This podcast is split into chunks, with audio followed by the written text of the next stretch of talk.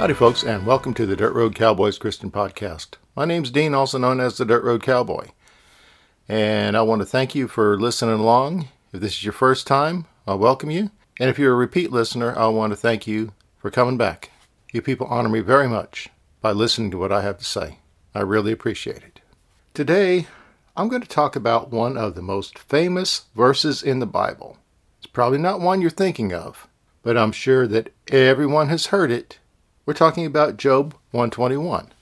Now, if you're not familiar with that particular chapter verse, it's the scripture that says, The Lord gives and the Lord takes away. Blessed be the name of the Lord. You can tell by that tone in my voice that I'm not a big fan of that scripture. But why? I mean, more people have heard that verse than they've heard of John 3:16.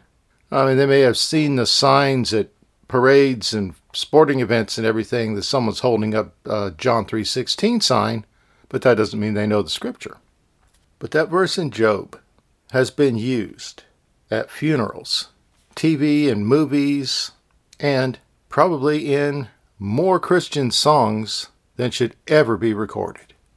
It should never be glorified in Christian music. Why? Is it true? Well, a lot of people believe it is. The Bible says that the devil killed Job's children and his livestock. But why do people blame God? Job blamed God for it. Why? The scripture goes on to say that in all of that, Job didn't sin.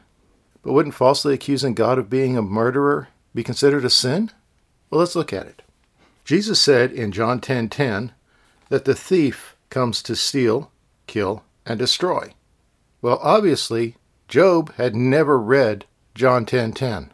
In fact, Job hadn't even read the book of Job. Job didn't know what was happening behind the scenes. He may not have even known that there was a devil.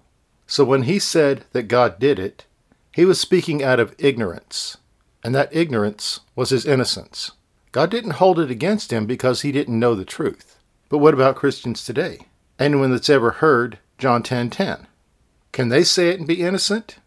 Absolutely not. No way, no how. There is no excuse for any Christian to say or sing that God has taken things away from them. Now, I'm not talking about the one that says that he's given every joy and takes away the pain.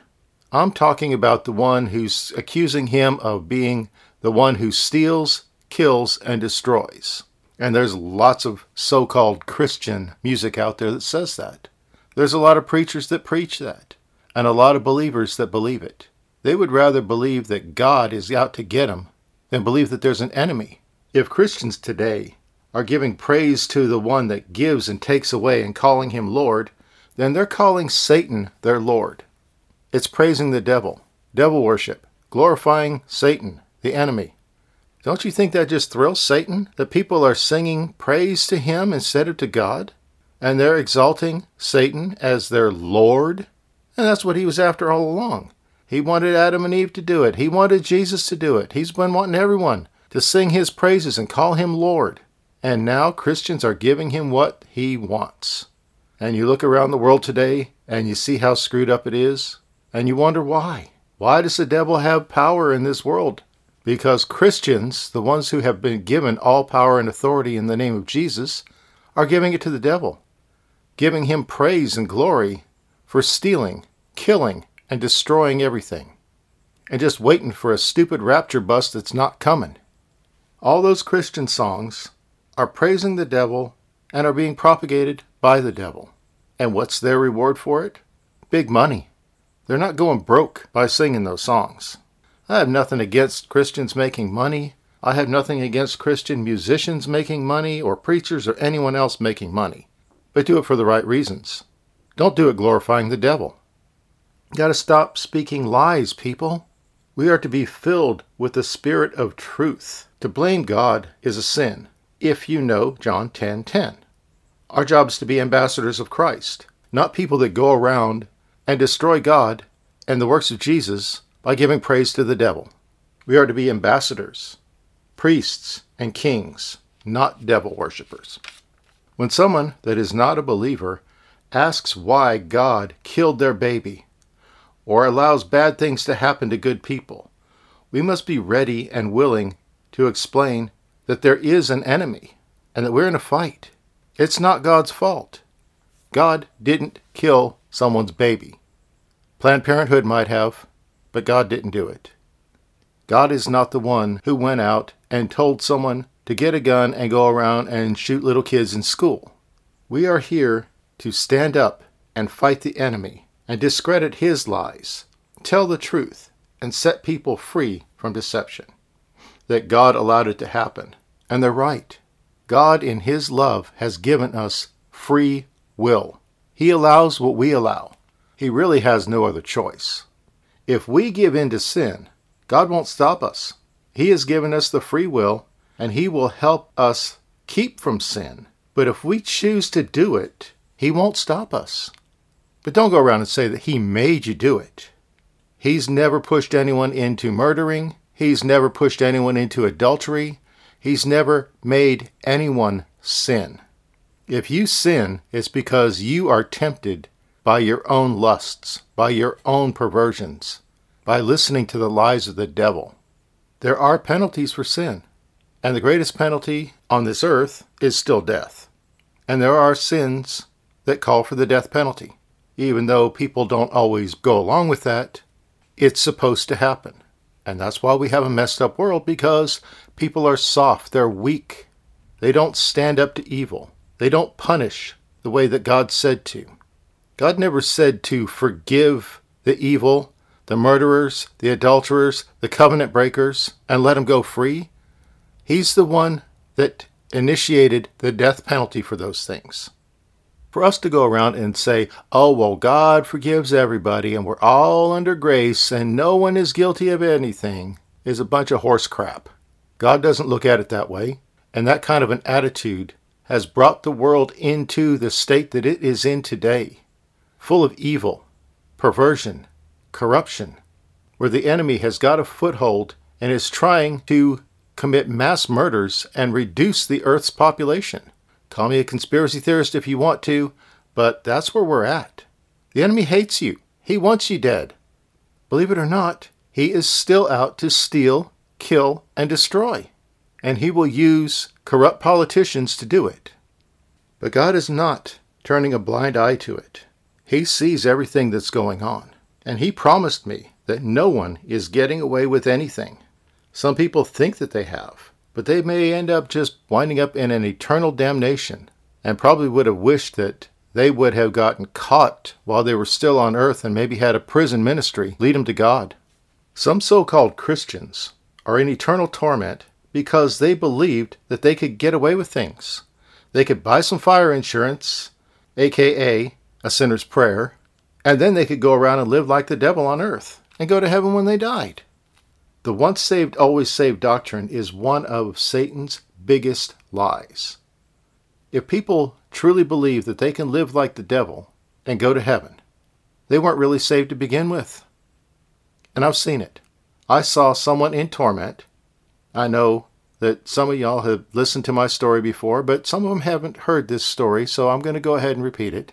It bears listening to. Well, this guy didn't think he needed to repent. God gave him a few years to repent.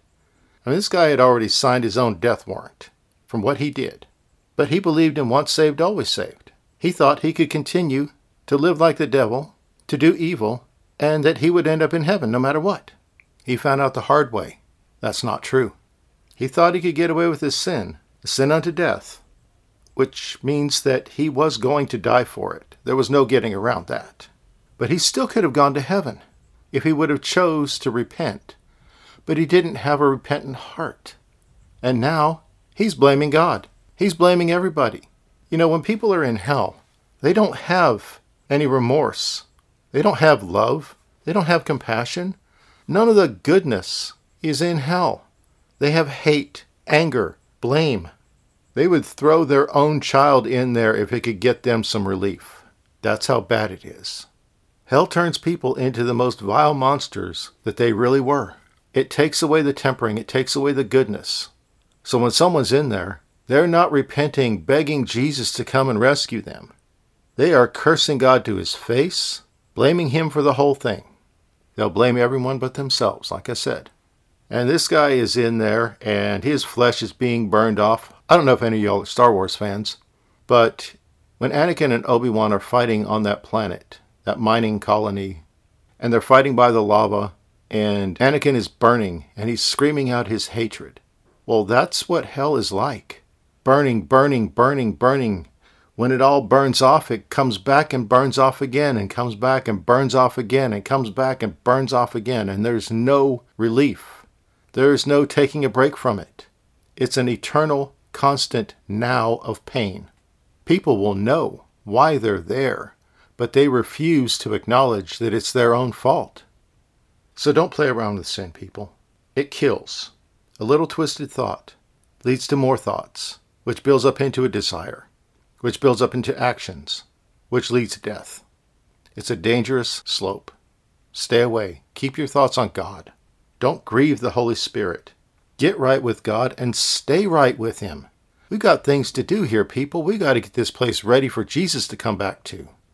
Not play around with selfish desires and lusts, coveting, doing evil, and thinking we're going to get away with it. Don't blame shift. Don't blame God. Don't blame other people. Admit what you did, confess it, repent. Get cleansed in the blood of Jesus. God didn't make you do it, you chose to do it. But you can also choose to repent. And that is the good news of the gospel. No matter what you have done, you can repent. To repent means to have a true heart change and go the other direction. It doesn't mean you're going to keep doing it and keep doing it and keep doing it and think that you're going to get away with changing and maybe make a repentance at the end of your life. People aren't thinking of that at the end of their life. When someone's going through some kind of critical situation, a panic mode is usually not calling out for Jesus to save them if they haven't been living with and for Jesus up until that time. And that instant death at the end means it's too late because they played around with sin and it had its reward. The wages of sin are death, and without repentance, that death is irreversible. It leads to eternal damnation. God didn't make you do it, and no one else did either. You had to choose to sin. And that's where we're going to end this time, people.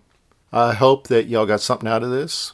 And I want to pray right now that the eyes of your understanding will be enlightened to know the truth and the hope of God's calling in your life, that you will walk away from sin, that you will pray for the strength to not sin, keep your eyes focused on Jesus, be filled with His Holy Spirit, and get this world ready for the return of our Lord and King so that He can be with His bride, so that He can enjoy His time with us. In Jesus' name I pray this. Amen. I'll be back again in a couple weeks, folks. If you want to find out more about me, you can go to my website at www.dirtroadcowboy.com. You can find contact information and a little bit more about me on that site.